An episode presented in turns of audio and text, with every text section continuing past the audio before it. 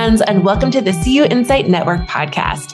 My name is Lauren Culp. I'm the president and C E O at C U insight dot com, and it's my job on this show to have conversations with the thought leaders who support the credit union community. There are so many folks out there who support credit unions, and together we get to talk about all the issues that affect credit unions and the best practices and solutions to learn from one another and improve our industry. My guest on today's show is Shawn Temple. He is the strategy director at On The Mark Strategies. It is going to be a great conversation. Shawn, thank you so much for being here. Hey, Lauren. Yeah, thanks. Pleasure to be here. And this should be fun. It sure will. Well, we always start off the same way, which is most of us did not grow up thinking that we would get to work with credit unions one day. Many of us did not even know what they were. What did you want to be growing up? All right. I'm going to give you the dream and a backup plan. Right. So okay. I had the dream is still alive. I wanted to be a front man for like a rock band, like think you know, Steven Tyler and Mick Jagger, you know, like I love being in front of a crowd and a band behind me. Uh, that kind of energy is like the best, the best. But I was also realistic. So I figured not a lot of people get to, you know, Mick Jagger their way to a career. So I remember like in high school wanting to be a, an anesthesiologist, like bringing people to the brink. Right. So that was something that I really wanted to do. But when it comes down to it, it was really just because they make a lot of money. And it turns out that I wasn't very good at science and I didn't want to go to school that long. So yeah, I decided maybe credit unions. I like it. All right. So there was a dream, there's a backup plan. Then there was what actually happened. So what was the journey like to your current role as the strategy director at On The Mark Strategies? Yeah. So my story is probably a lot like a lot of people's in credit unions. You know, you said we don't We probably didn't grow up thinking about working at a credit union. It wasn't a lifelong dream. And that was certainly true for me as well. I remember I graduated high school on a Saturday. And two days later, on Monday morning, I started working part-time at, at a local credit union. And I, I just needed a job to work through college. That was all I was looking for. And so I started out actually encoding checks, for those of you that remember that, and working in what back then was called the data processing room, right? And I I look back on that and go, that was insane that they let an eighteen-year-old handle some of those like server responsibilities. It's crazy, but nobody got hurt. Everything was fine. So I, f- I finished my degree, got a degree in accounting, and then and then stayed working there while I got my M B A. And like a lot of people, I just worked my way around and in credit unions, uh, in the credit union itself, and different departments, trying to learn everything I could. And then I thought, you know what, I should probably leave and try this accounting gig, right? So I left and worked for a C P A firm that audited credit unions. And that is time that I will never get back.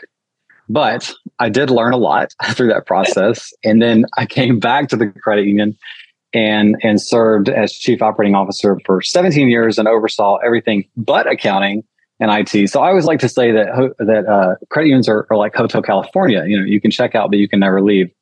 So Mark Arnold, our C E O and founder here at On The Mark Strategies, had been a mentor of mine since two thousand five, actually. And uh, about two and a half years ago, I joined his team and really am just thrilled to be helping credit unions of all sizes all across the country achieve their goals. So it's been a wild ride and I'm having fun every day. What a cool ride that has been. So tell us more about On The Mark Strategies.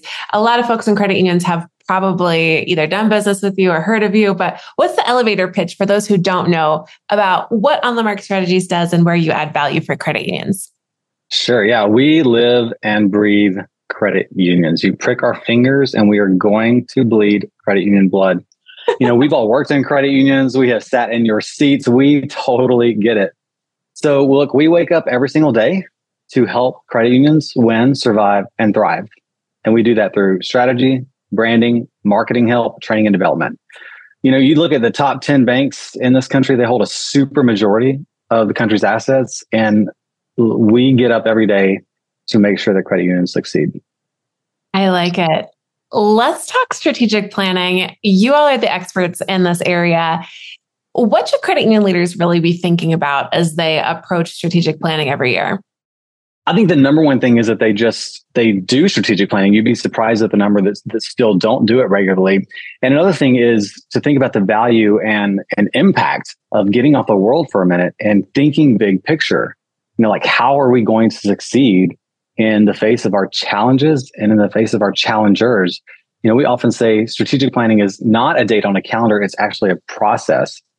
And I think I've seen it's it's easy. And I remember this at my credit union too. It's easy to push strategic planning to the back burner because, you know, let's be honest, we're we're drinking from a fire hose every day at our credit union, just running it. But we really have to fight that urge and carve out time and protect it. And I really believe that the single greatest advantage that that any credit union can achieve, and and I'm borrowing this from thought leader Patrick Lencioni, is clarity and alignment. Right? So think about that. If we could get the entire board of directors, the entire leadership team, the entire staff, as we say, from boardroom to break room, if we could all get clearly aligned on what it is that we're trying to accomplish and how, like, what could you achieve? So strategic planning is really your North Star that we're navigating toward, a point on the horizon that we all decided to go. And without it, without strategic planning, what happens is we drift. And think about drifting on the open water in the ocean. not, not a good feeling. It's extraordinarily dangerous. And I think, I think what's also resonating is that when you drift, think about your team, all the folks that work with you. It can very often create this dynamic of grumbling, of fatigue, and and really maybe a lack of confidence. So when everybody understands what it is that we're doing, why we're doing it, and what their role is in it, what's in it for them, wow, you can accomplish anything. I want to talk more about strategic planning. It is one of the most important things that leaders do with their time, but it can be really tough to get right. And you talked about it's not a date on the calendar. It's a, it's a process. It's something that is ongoing. But what are some of the errors or missed opportunities that you've seen in your work with credit unions? Wow, this is a great question. Uh, the first thing I say is, okay, who's right? What's right? I mean, you know, like, who knows? And I think it's okay to to sit with that and understand that as a leader, this is one of your primary objectives, is to have these conversations and be thinking about these things. But one of the biggest mistakes that leaders can make is kind of exactly what you teed up there is, what if I get it wrong? What's going to happen? And my answer is, okay, move on. Learn from that. There's no failure, only feedback. Um, the only organizations that can say that they didn't make a mistake are the ones that aren't doing anything.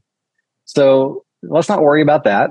Um, now, I'm not, I'm also not saying that we just throw something crazy against the wall and hope for the best. You know, we want to, we want to have these conversations and guide you to a plan that makes sense and is directionally appropriate for your credit union. But look, the best organizations always do something.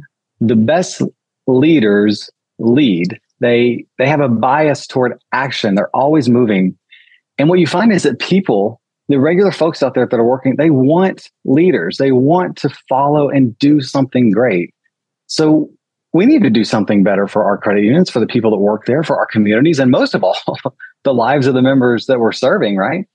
So that's a, that's a, one of the biggest things that I see is people worry about what's right and what's wrong. And, and when they're paralyzed by that, that creates this sort of inertia that we're not doing anything, which I think is worse. And and the other thing that I have heard is, you know, external factors are going to happen. What if X? What if Y? What are we going to do then? What happens to the plan? All these things outside of our control. And that's always going to be true. But it, it makes me think of that book. I don't know if you've heard of the book, The Boy, the Mole, the Fox, and the Horse. Uh, kind of a children's book, but so many applications to life. And they're in this dark forest, you know, and it's a little scary, a little iffy. And the boy says, I, I can't see a way through. And the horse says, can you see your next step? And the boy says, yes. And the horse says, then just take that.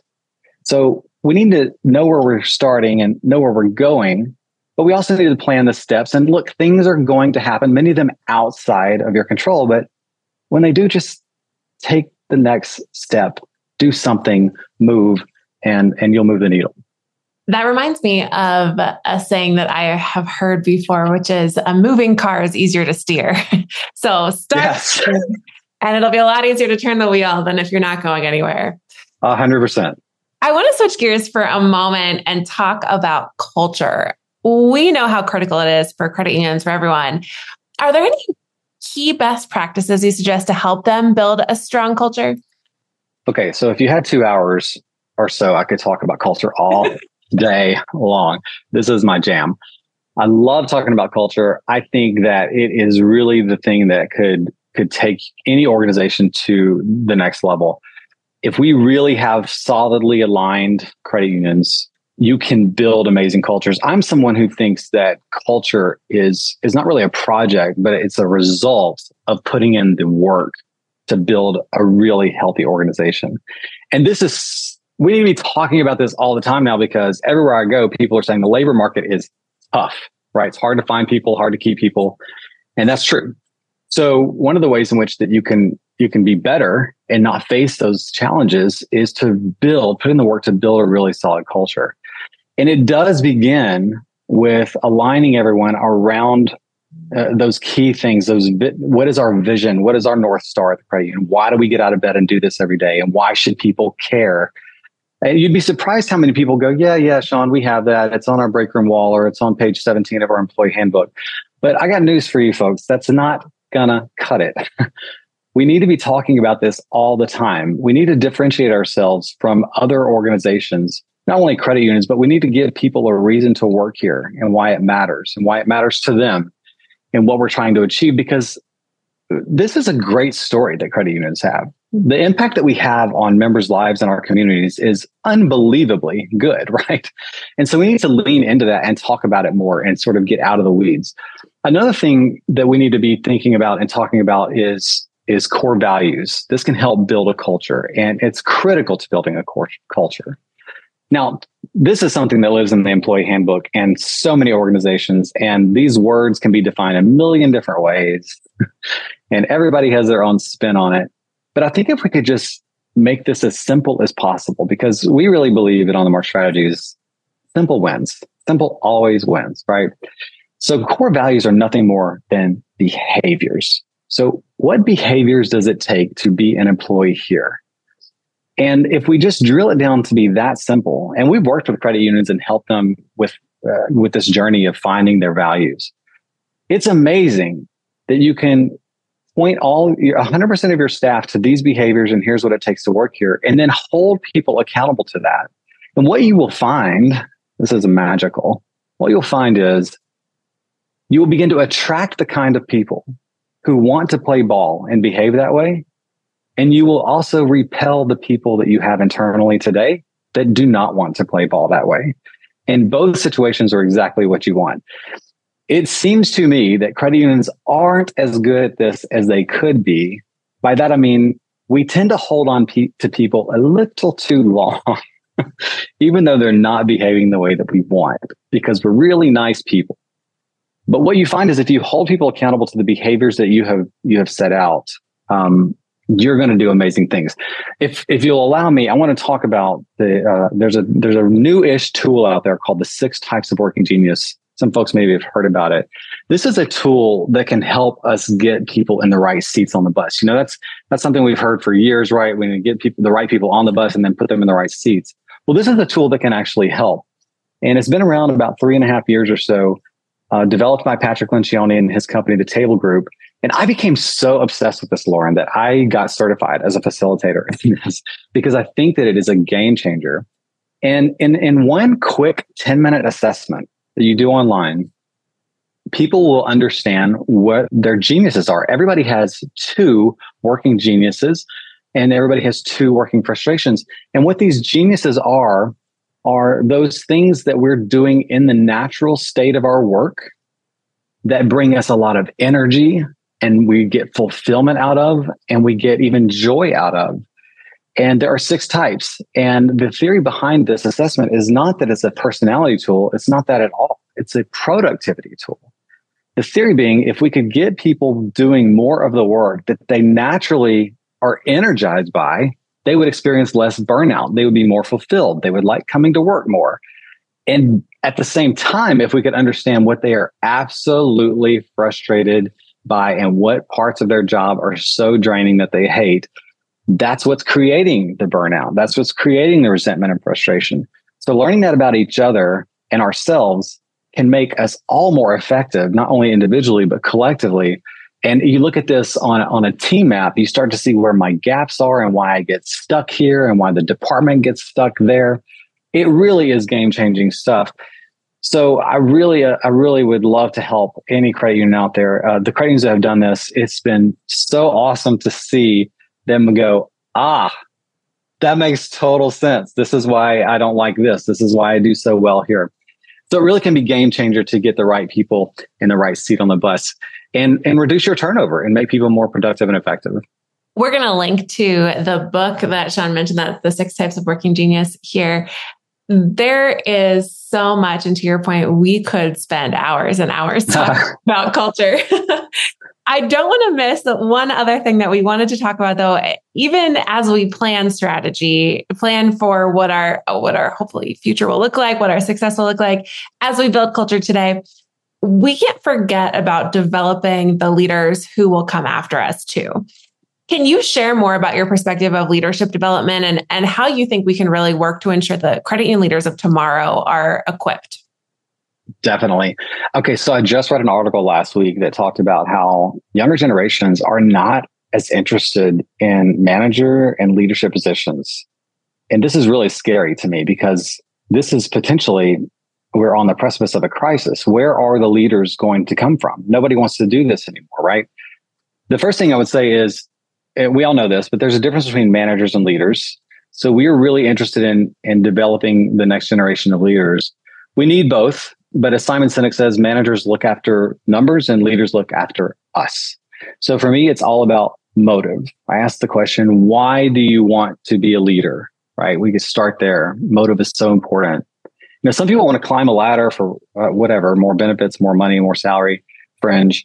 Uh, Others, maybe it's career progression. Sometimes it's even ego. And and by the way, I would say there's nothing inherently wrong with any of those things. It's just that it's really important that we're upfront about that because it's going to affect those people in our charge. I think that leadership is heavy. It's not an award. It's an obligation. It's it's really a privilege, and it's the weight of it and the gravity of it should be recognized. And the other thing I think about leadership is it's so fragile. And we have to protect it. And by fragile, I mean that the people, the people always have the power to choose who they will follow, right? I mean, if you if you're a manager, you're on an org chart somewhere, and people report to you because they have to. But but people always choose who they will follow, and just as quickly as they can choose to follow you, they can choose to unfollow you. So we can never take them for granted, and we can't ever let them down.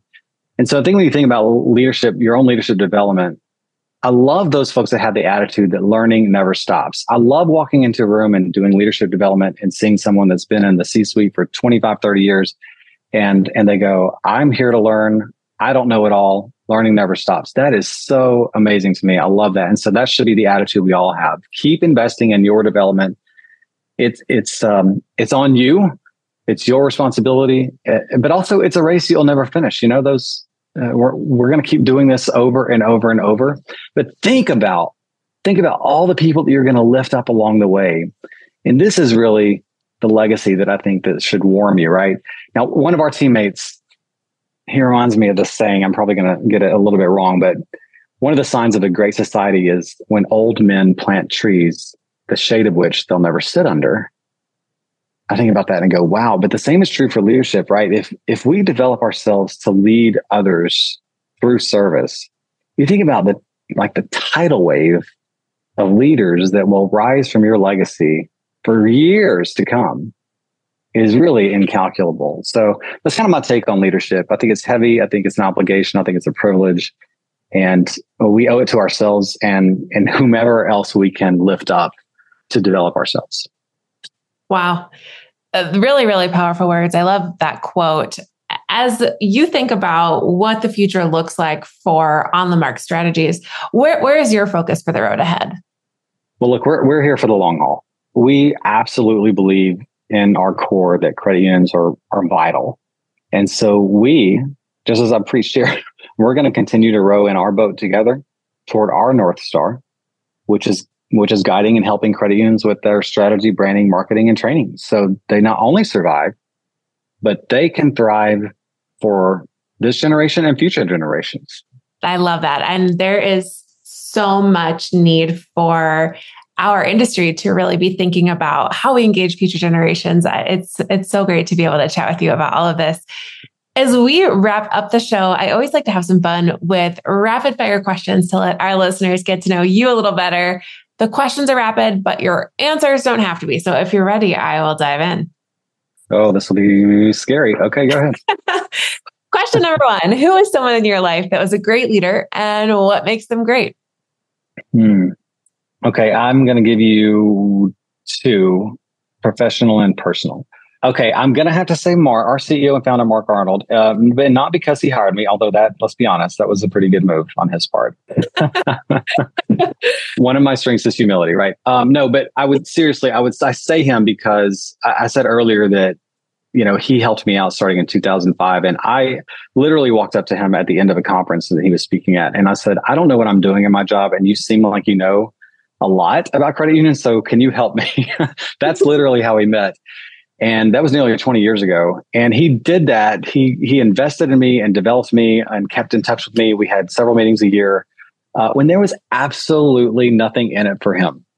And it was just about me and my development as a person and a leader. And I think it's a great example, right? Because it shows that we just talked about leaders versus managers. Leadership is not about what you do. It's really about who you are as a person. And that's just who he is.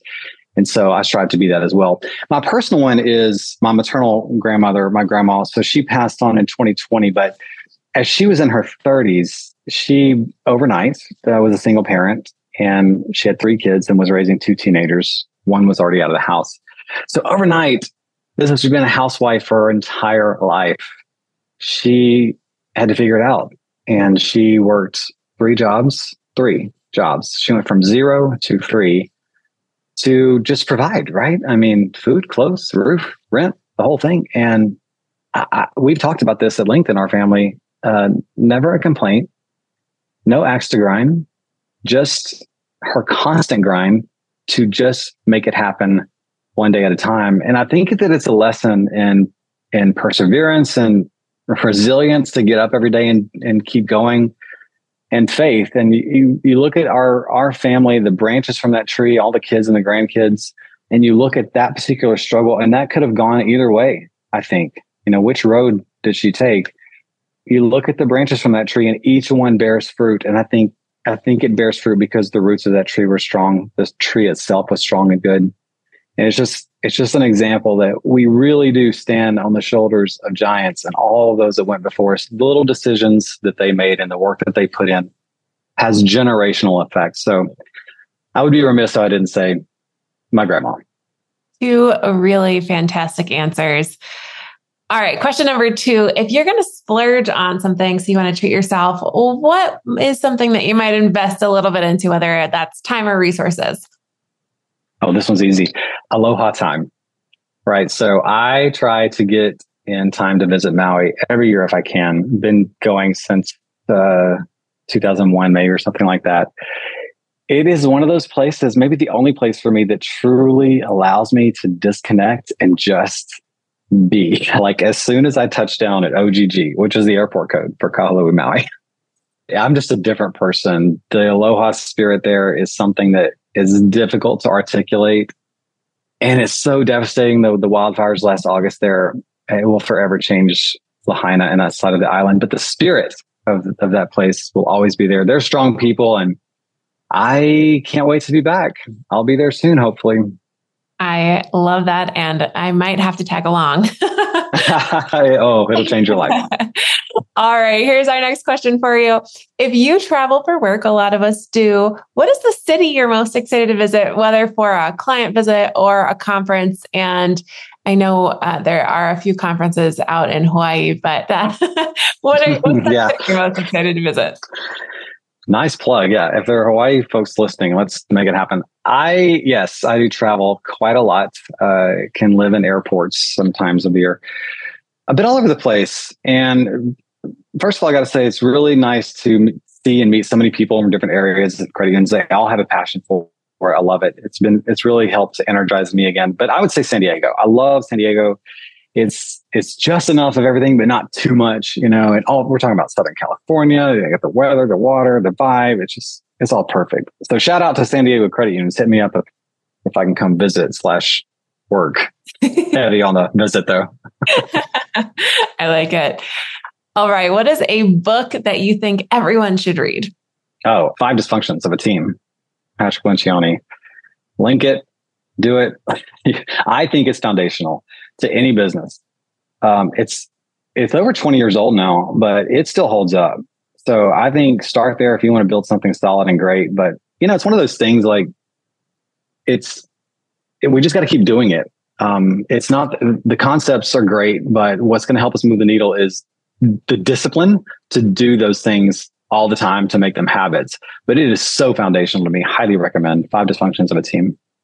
We will link to that book in the show notes here as well. So if you're looking for it, should be linked right there for you. All right, Shawn, what has been your best hack for creating balance and integration between your work life and your life life? Wow. Okay. I'm not the person to ask for this. I'm not really good at this, but I mean, I will say I've gotten better in the last couple of years. I'm just someone that's kind of always on and kind of willing and able to work all the time, you know, especially with your mobile device, you're constantly answering emails and Slacks and Teams. But I have gotten better. I, I think that this is going to sound crazy cliche, and it is, but it does help me. It, it's that saying, the days are long and the years are short. You know, when you look at like the big picture, that really is true. And we we all have this this finite thing, this time, right? And where are we making the biggest impact? And that helps me understand where where should I be cutting this off, right? Who who's getting my time? Where where am I sharing my time? There's a time for work. There's a time for the people that are closest to you. Uh, so that helps me when you look at big picture and time. It becomes an easier choice on which side of the fence you fall on there. I like that. Well, we're going to link to everything we talked about today in the show notes. But my last question for you, Shawn, is do you have any final thoughts you'd like to share or any final asks of our listeners today? Yeah, I think so. I heard this. Um, I saw this on social media a few weeks ago, and it really resonated with me, and I just can't get it out of my head. So I'm I'm going to get it in all of your heads. That'll make me feel better. So I heard a basketball coach say this on video to her uh, college athletes. She said, look, sometimes we get stuck wondering and waiting on when is this going to get easier? Work, life, projects. When is it going to get better? I'm sick of the grind, right? And and we know that it never will. Never does. It never will. It'll always be tough. And she said, look, you just got to keep showing up and doing the work, because what happens is life doesn't get easier. Work doesn't get easier. What happens is you become the kind of person who gets better at dealing with and solving tough challenges. And that is the kind of person you want to be. So I would say, you know, just keep showing up. I know it's tough out there, but just show up, do something, you will move the needle. And also I would say, Lauren, just listeners, give yourself a break. You can't do everything amazingly. It, give yourself some grace and give yourself a break. Come back tomorrow and try again, and you're going to move the needle. That is just a perfect way to wrap up this episode. We're going to link to Shawn's contact information and some more information about On The Mark Strategies for anyone who's interested in learning more. Thank you again, Shawn, for being on the show. So great to get to connect with you today. Thanks, Lauren. I had a lot of fun. Stay well. And thanks to all of our listeners today for tuning into the C U Insight Network podcast. We will be back again next time.